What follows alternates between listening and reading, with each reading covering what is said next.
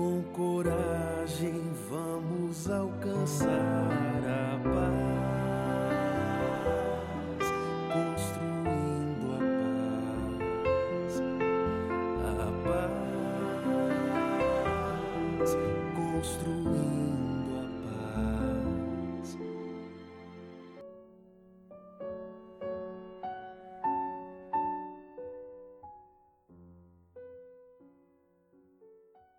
Olá, queridos amigos e amigas.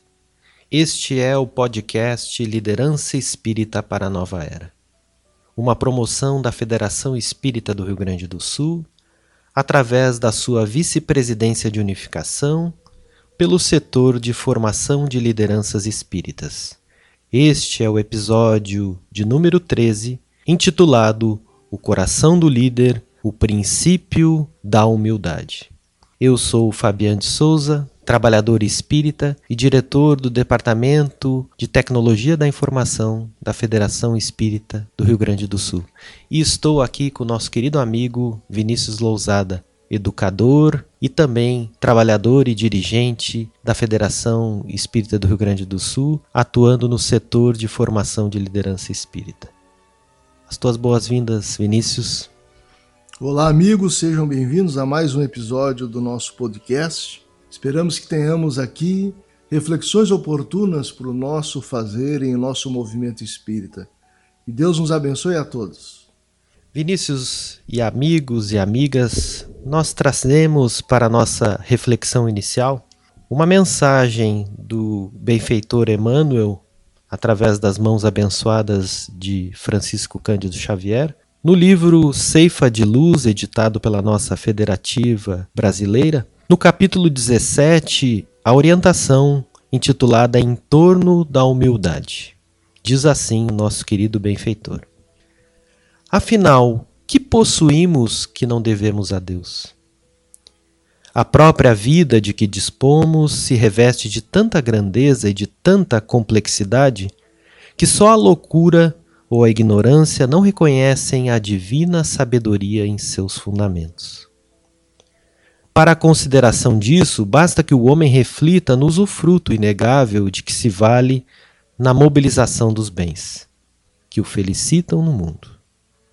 O corpo, que lhe serve de transitória moradia, é uma doação dos poderes superiores, por intermédio do santuário genético das criaturas. Os familiares se lhe erigem como sendo apoios de empréstimo. A inteligência se lhe condiciona a determinados fatores de expressão. O ar que respira é patrimônio de todos.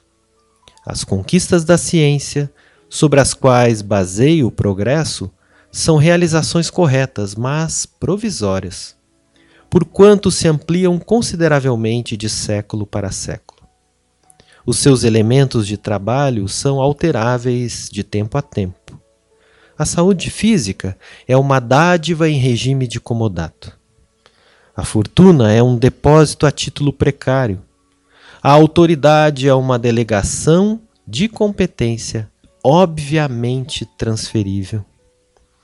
Os amigos são mutáveis na troca incessante de posições, pela qual são frequentemente chamados à prestação de serviço, segundo os ditames que os princípios de aperfeiçoamento ou de evolução lhes indiquem.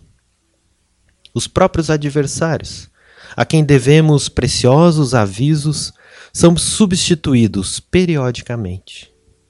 Os mais queridos objetos de uso pessoal passam de mão em mão. Em qualquer plano ou condição de existência, estamos subordinados à lei de renovação. À vista disso, sempre que nos vejamos inclinados a envaidecer-nos por alguma coisa, recordemos que nos achamos inelutavelmente ligados à vida de Deus, que, a benefício de nossa própria vida, ainda hoje tudo pode rearticular, refundir, refazer ou modificar. Emmanuel.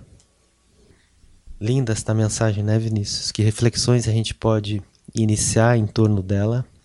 Como sempre, Emmanuel é um sábio muito oportuno, né? é o evangelizador do nosso movimento espírita, do nosso Brasil. E duas frases se destacam assim, no primeiro momento, para mim, Fabiano. Primeira é a que ele abre o texto, lembrando-nos, a partir de uma pergunta, o seguinte: O que possuímos que não devemos a Deus? O que será que nós possuímos que não devemos a Deus? Nada, né? Porque a bênção da vida corpórea, por exemplo, é uma dádiva de Deus. E tudo que advém da nossa experiência na vida corpórea, pelo trabalho, pela dedicação aos estudos, nas realizações mesmo da vida profissional, a gente recolhe aí a dádiva celeste, a providência divina que nos favorece com os recursos que precisamos, não aqueles que nós imaginamos precisar.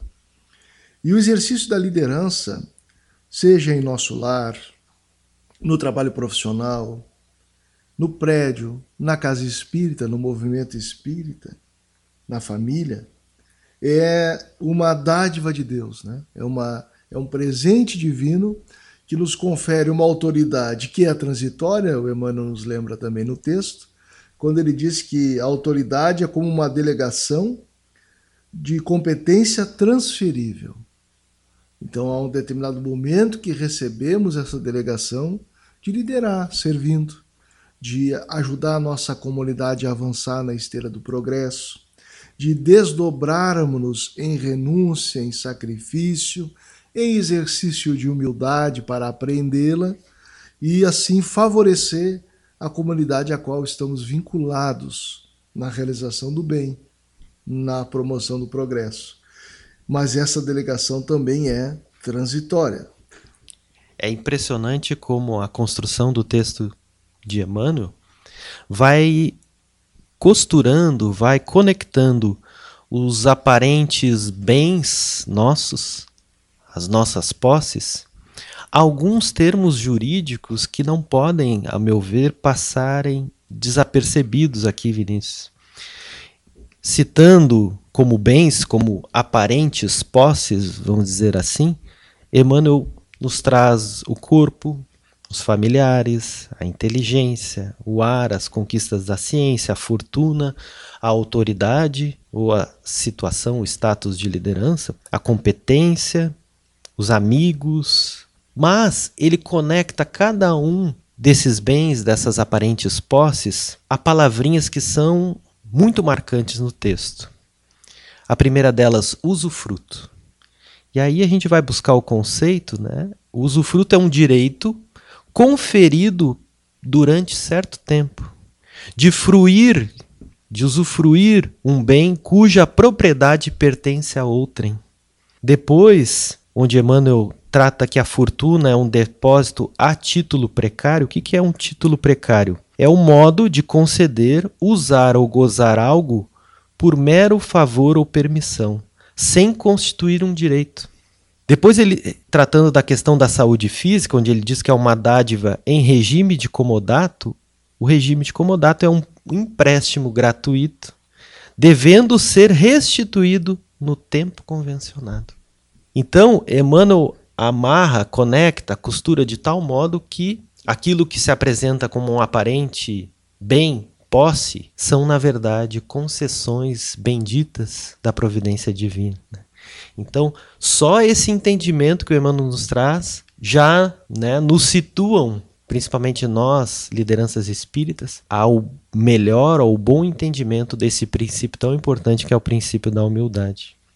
Interessante observar, Fabiano, é quando nós vamos visitar o Evangelho segundo o Espiritismo, no seu capítulo 7, especialmente nas reflexões trazidas pelos Espíritos e por Allan Kardec, naquele item, aquele que se eleva será rebaixado.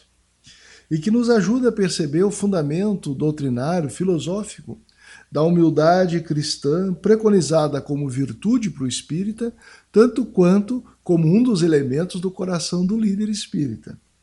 E ali nós vamos ver, depois de trazer os textos do Evangelho de Mateus e de Lucas, Allan Kardec nos lembrando que essa ideia de não colocar-se acima da própria condição de sabermos o nosso lugar no mundo como colaboradores, cooperadores uns dos outros e, portanto, aí cooperadores de Deus, Allan Kardec vai dizer: deparamos-nos com a mesma ideia fundamental nesta outra máxima. Aquele que quiser tornar-se o maior, seja o vosso servo. E nesta outra, aquele que se humilhar será exaltado, e aquele que se elevar será rebaixado. Aqui nós temos a inspiração para esse programa de formação de lideranças espíritas da nossa federativa, que é a ideia do líder servidor, daquele que se humilda, não é humilha, se humilda e se coloca à disposição do progresso geral. Justamente porque nós vamos compreender à luz do Espiritismo que os postos do mundo são transitórios, como lembravas bem nessa página de Emmanuel. E Allan Kardec ainda vai nos recordar na reflexão que faz sobre esse item o quanto são impermanentes as posições e que o mau uso delas nos leva a circunstâncias mais desafiantes. Aquele que desperdiça, por exemplo, os recursos de servir por conta do desejo de dominação, pelo orgulho, pela ambição, não só retornam à pátria espiritual sem aquelas posses, tanto quanto a reencarnação vai lhes permitir a, a vivência em condições mais singelas, para valorizarem o poder de influência, os recursos materiais, sociais, culturais, que malbarataram em benefício de si próprios, esquecendo o bem comum. E aí, isso me faz lembrar essa ideia do líder espírita que ele precisa se manter com o espírito de aprendiz entendendo que nas atuações do nosso movimento, as funções que ocupamos, somos líderes em funções ou não, mas quando, além de liderar, exercemos algum cargo, alguma função, a compreensão que essas funções são transitórias, nos cabendo sempre aprender as possibilidades que a vida nos faculta para prosseguir servindo, sem perturbações para a harmonia e os resultados esperados dessa seara. O que, tu pensas? Na verdade, a condição de aprendiz é uma condição de um convite muito amoroso do Mestre Jesus, né? onde ele diz: Vinde a mim, todos vós que estáis cansados e sobrecarregados, e eu vos aliviarei. E aprendei comigo. Então, no momento que Jesus nos convida ao processo de aprendizado, a condição de aprendiz postura, a abertura para a vida numa condição de aprendiz, é o ponto de partida para acessar o princípio da humildade. E só finalizando uma das questões do texto do Emmanuel em torno da humildade que mais me chamou a atenção é que Emmanuel Vinícius coloca diante de todo esse rol de recursos que a providência divina nos concede nesse regime provisório, um dos recursos que Emmanuel cita aqui são os inimigos. E só a humildade incorporada no coração do líder é que pode acessar esse recurso valioso do inimigo. Porque Emmanuel coloca assim, ó, os próprios adversários a quem devemos preciosos avisos são substituídos periodicamente. Esses preciosos avisos, no meu entender, acanhado entender, são na verdade os feedbacks. E talvez o melhor dos feedbacks venha dos nossos inimigos. Os mais explícitos, os mais detalhados. Né? Venham dos nossos inimigos. E se tivermos essa humildade e diante dos nossos inimigos, nessa postura de aprendiz, e em um segundo convite do Mestre de amar os nossos inimigos, percebendo que na verdade nós temos ali um precioso aviso ou um feedback de excelência, incorporar aquilo que se possa retirar desses feedbacks, agregando assim em nós mesmos uma construção individual no sentido do progresso. Interessante também apontar é quando nós visitamos a obra O Líder Espírita, no capítulo Coração do Líder, em que é trabalhado também esse tópico, a humildade, o autor trazido da temática da liderança, James Hunter, vai apontar a humildade como um comportamento autêntico, verdadeiro.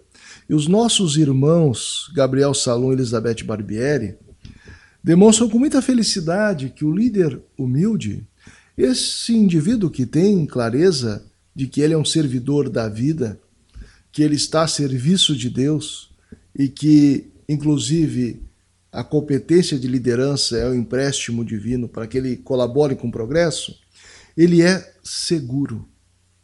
Por que seguro? Porque tem noção, certamente, do trabalho que lhe compete, do dever estabelecido nas, na programação reencarnatória, que não coloca para além das próprias forças e capacidade e nem a quem.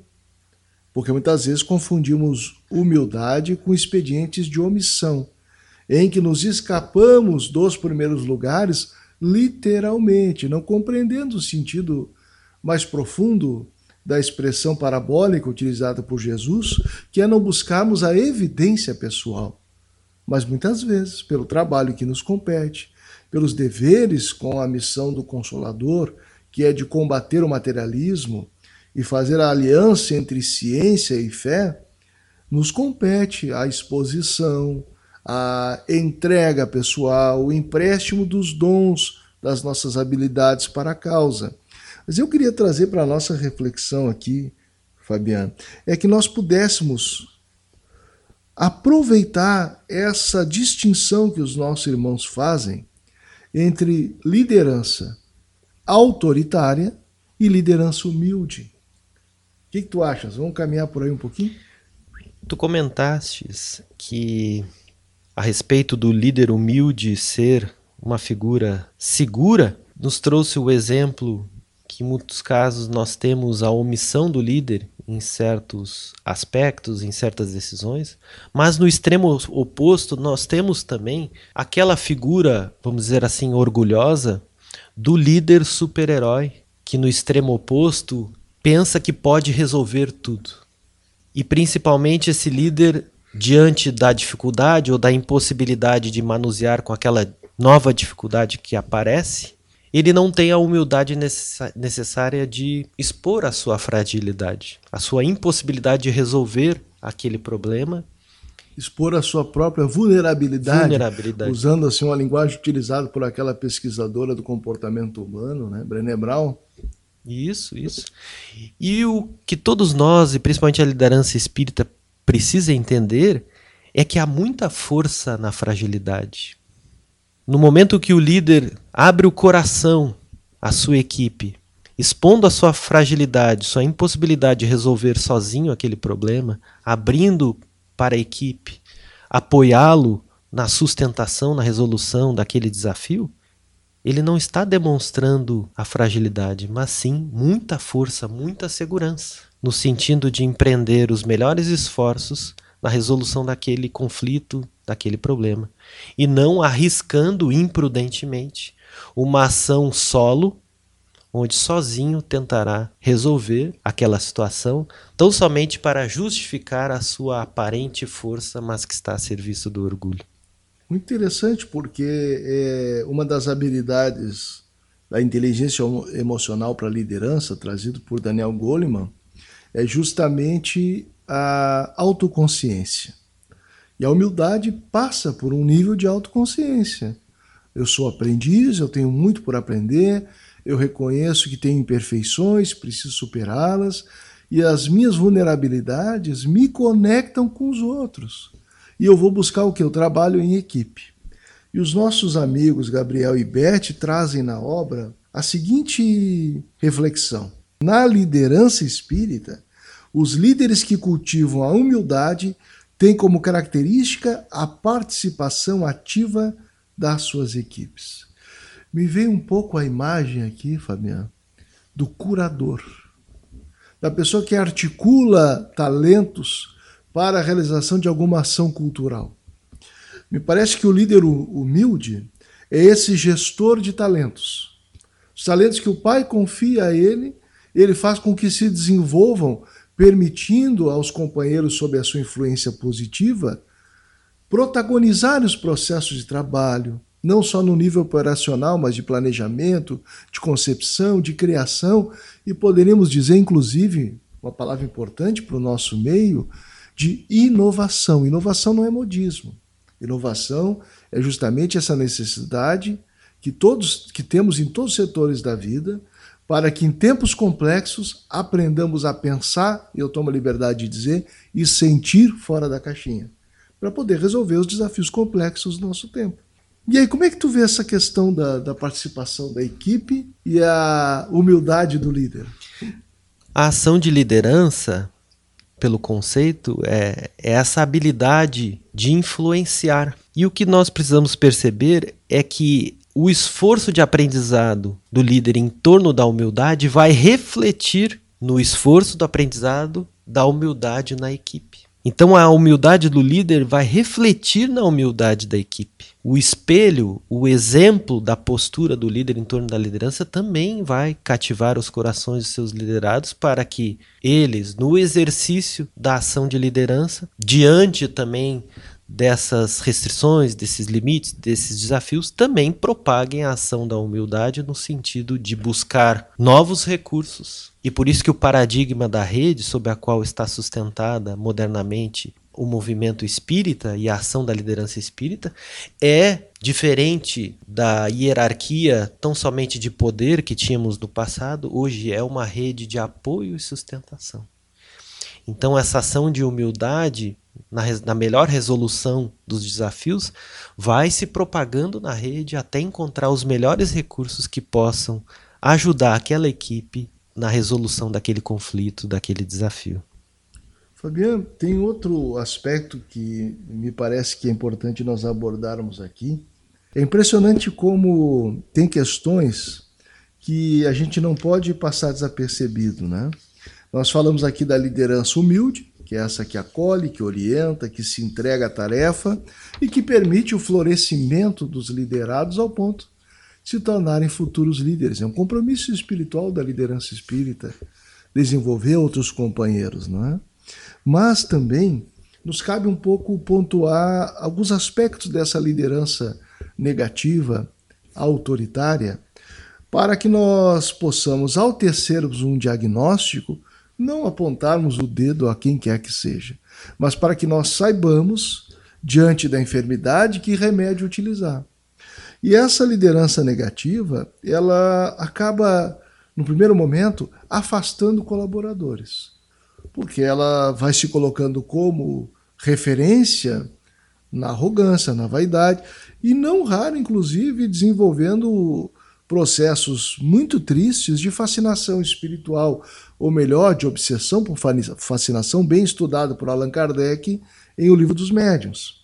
E aí nós vamos ter um alto grau de vaidade, de soberba, o personalismo, onde o indivíduo faz um culto a si próprio, né?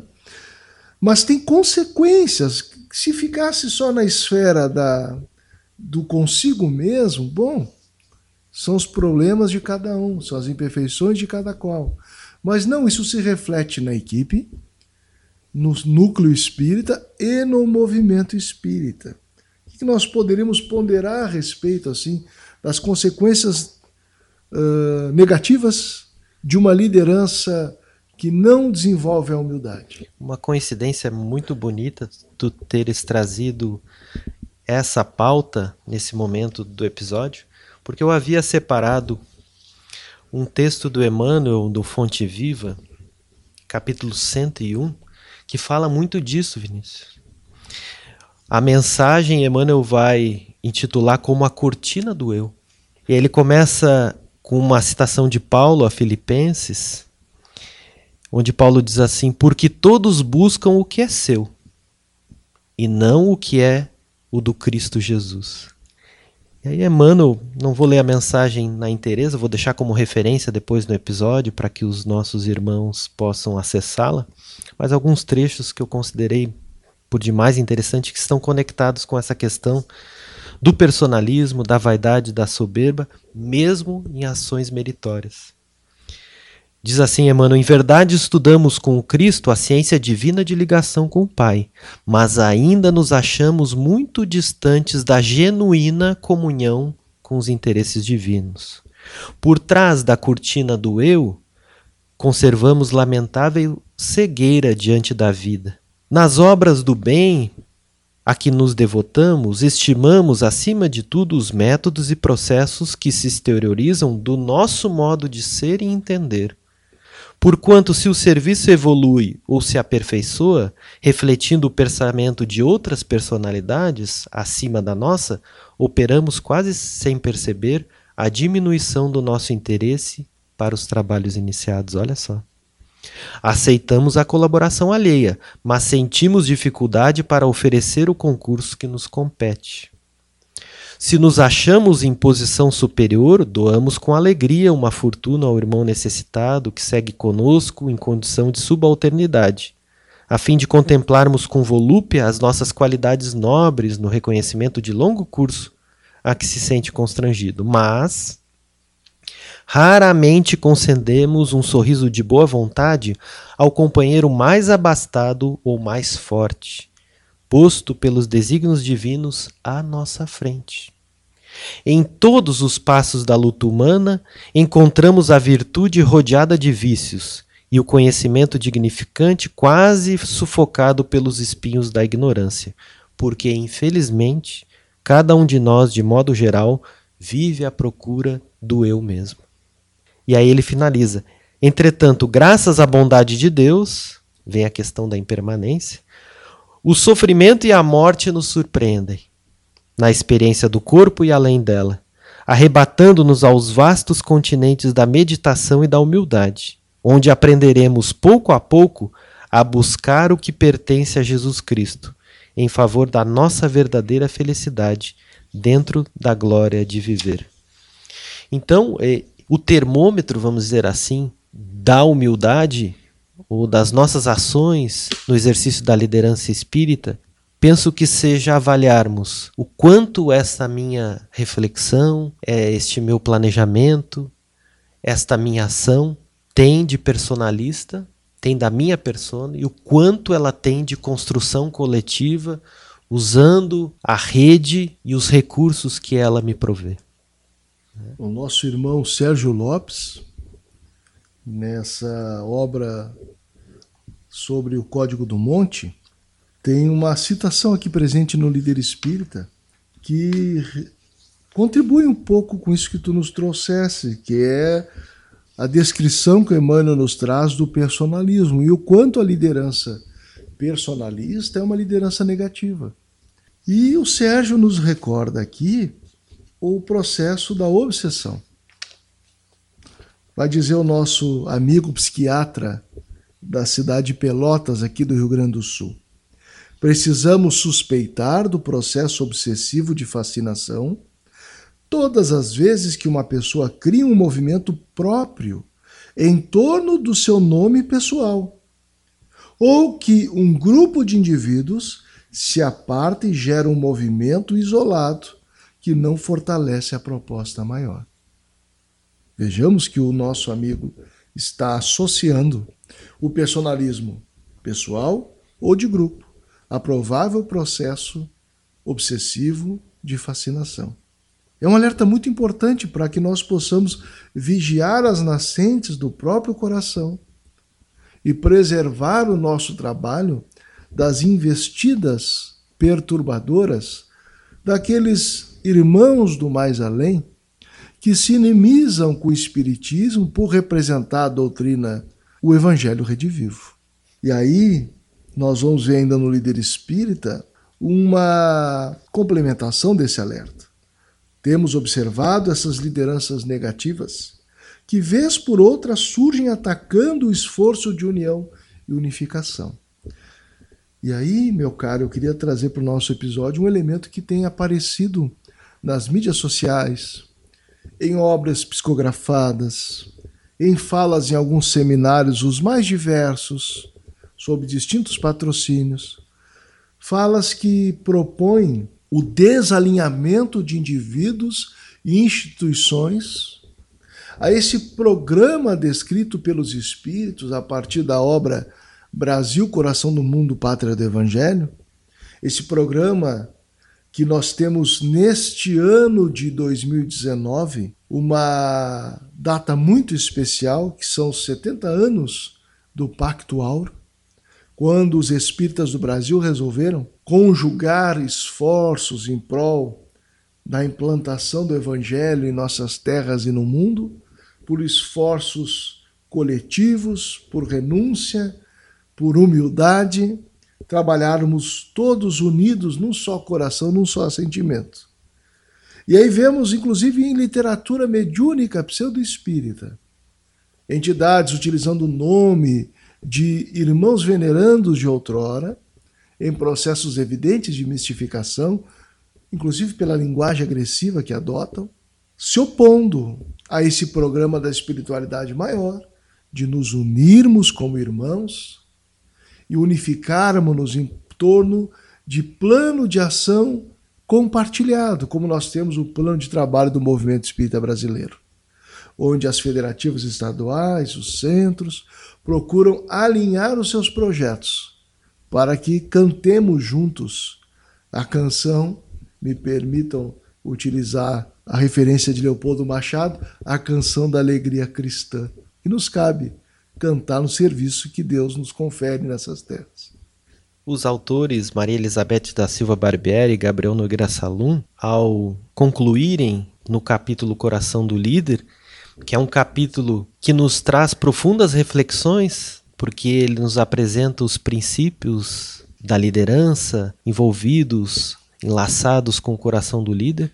Nós ainda estamos no capítulo 5 do livro O Líder Espírita e já estamos no terceiro episódio trabalhando com ele, né? Iniciamos pelo princípio da paciência, a gentileza e agora que estamos ainda na humildade, no próximo avançaremos para o respeito. E os autores nos falam assim que a ação dessas lideranças negativas que tentam movimentos que apartam os recursos, a energia e principalmente o tempo que poderia estar a serviço deste paradigma de rede, deste movimento de unificação dos esforços, a ação dessas lideranças negativas acabam pulverizando esses talentos, esses recursos, apartando daquilo que poderia estar de uma maneira mais concentrada e acessível. Isso dificulta e impacta este projeto divino de renovação dos nossos corações e da pacificação do nosso planeta e gera, além desse desperdício de tempo, energia e de talentos, impacta esta rede porque as lideranças espíritas e as lideranças de unificação têm que também investir um tempo adicional aos seus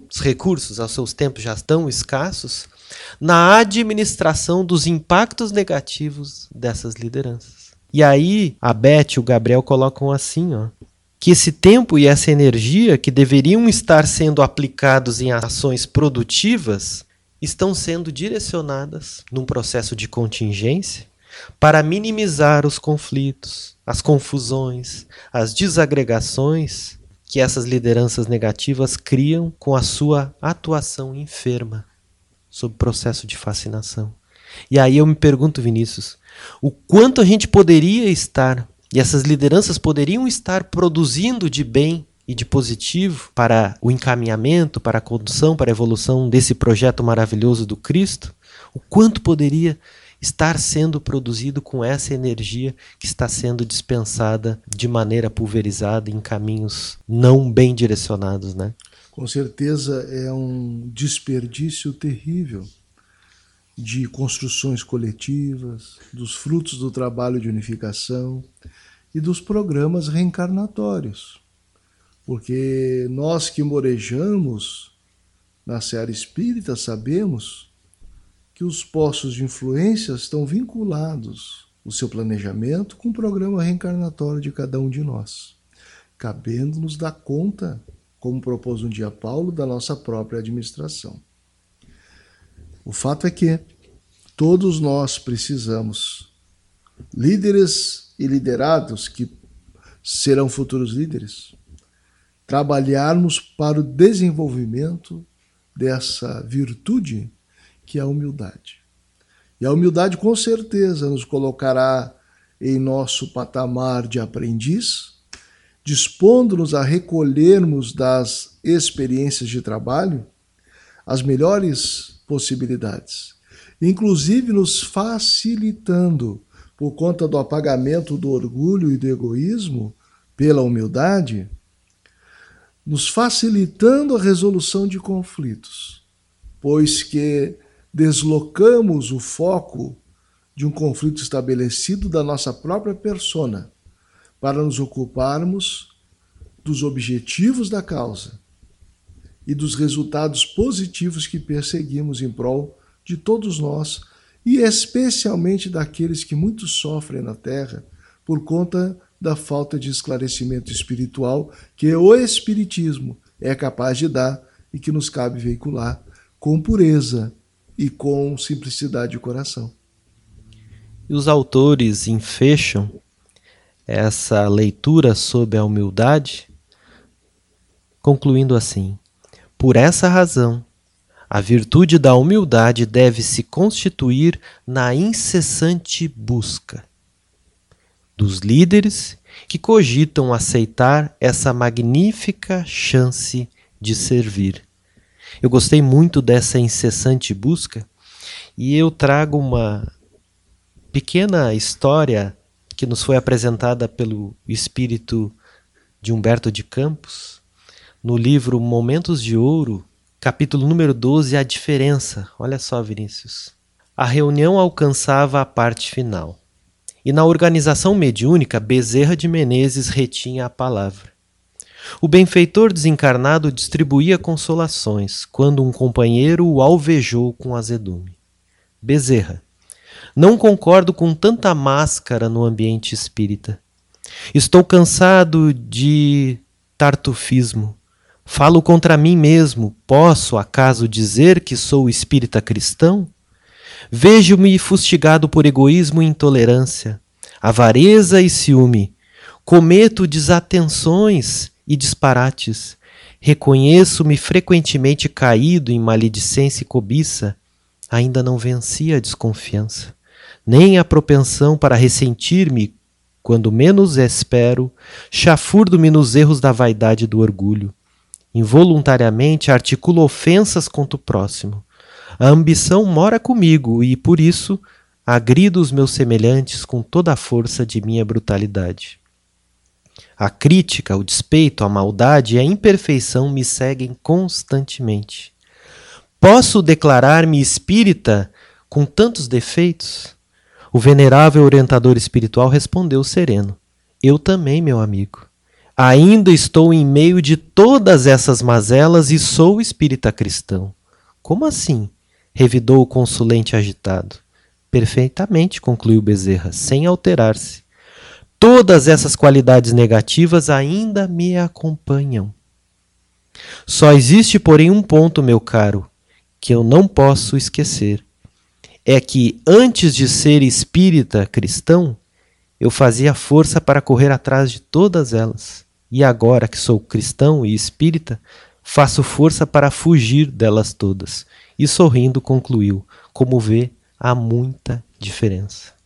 Então, aquele que do projeto Brasil Coração do Mundo, Pátria do Evangelho, talvez seja um dos grandes expoentes dos espíritos espíritas, como ele gosta de dizer, próprio Bezerra se coloca e se colocou diante do grupo, da equipe mediúnica que ali se fazia, nessa posição de humildade nessa postura, nessa habilidade da liderança, em que incorpora a humildade como um dos princípios norteadores, Bezerra também está nesse processo de incessante busca do aperfeiçoamento, né?